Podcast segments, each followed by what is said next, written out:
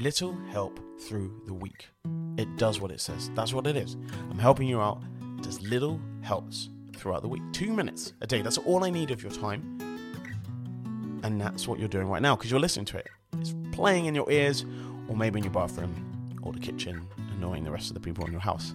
You know, what are they talking about? Well, we're talking about your passion. Yeah, what gets you excited? What's that thing you just love? I want you to do more of it. And then a little bit more of it. Enjoy it. Make yourself smile. Make time for it. Get up earlier. Stay up later. Whatever it is, do it. It is so important for you, your own head, your feelings, people around you. They'll see how inspired you are by leaning into your passion. Now, people around you may not get it, and that's fine. But it's for you, not for anyone else. Doesn't have to be Instagrammable. It can just be for you. And I love that. I really do.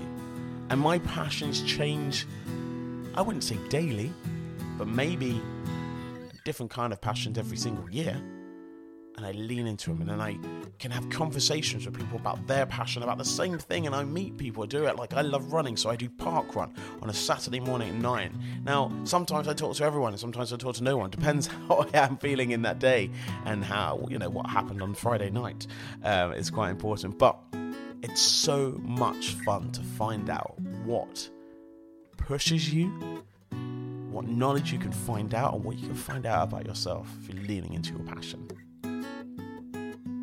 it's halfway through the week. Lean into that passion.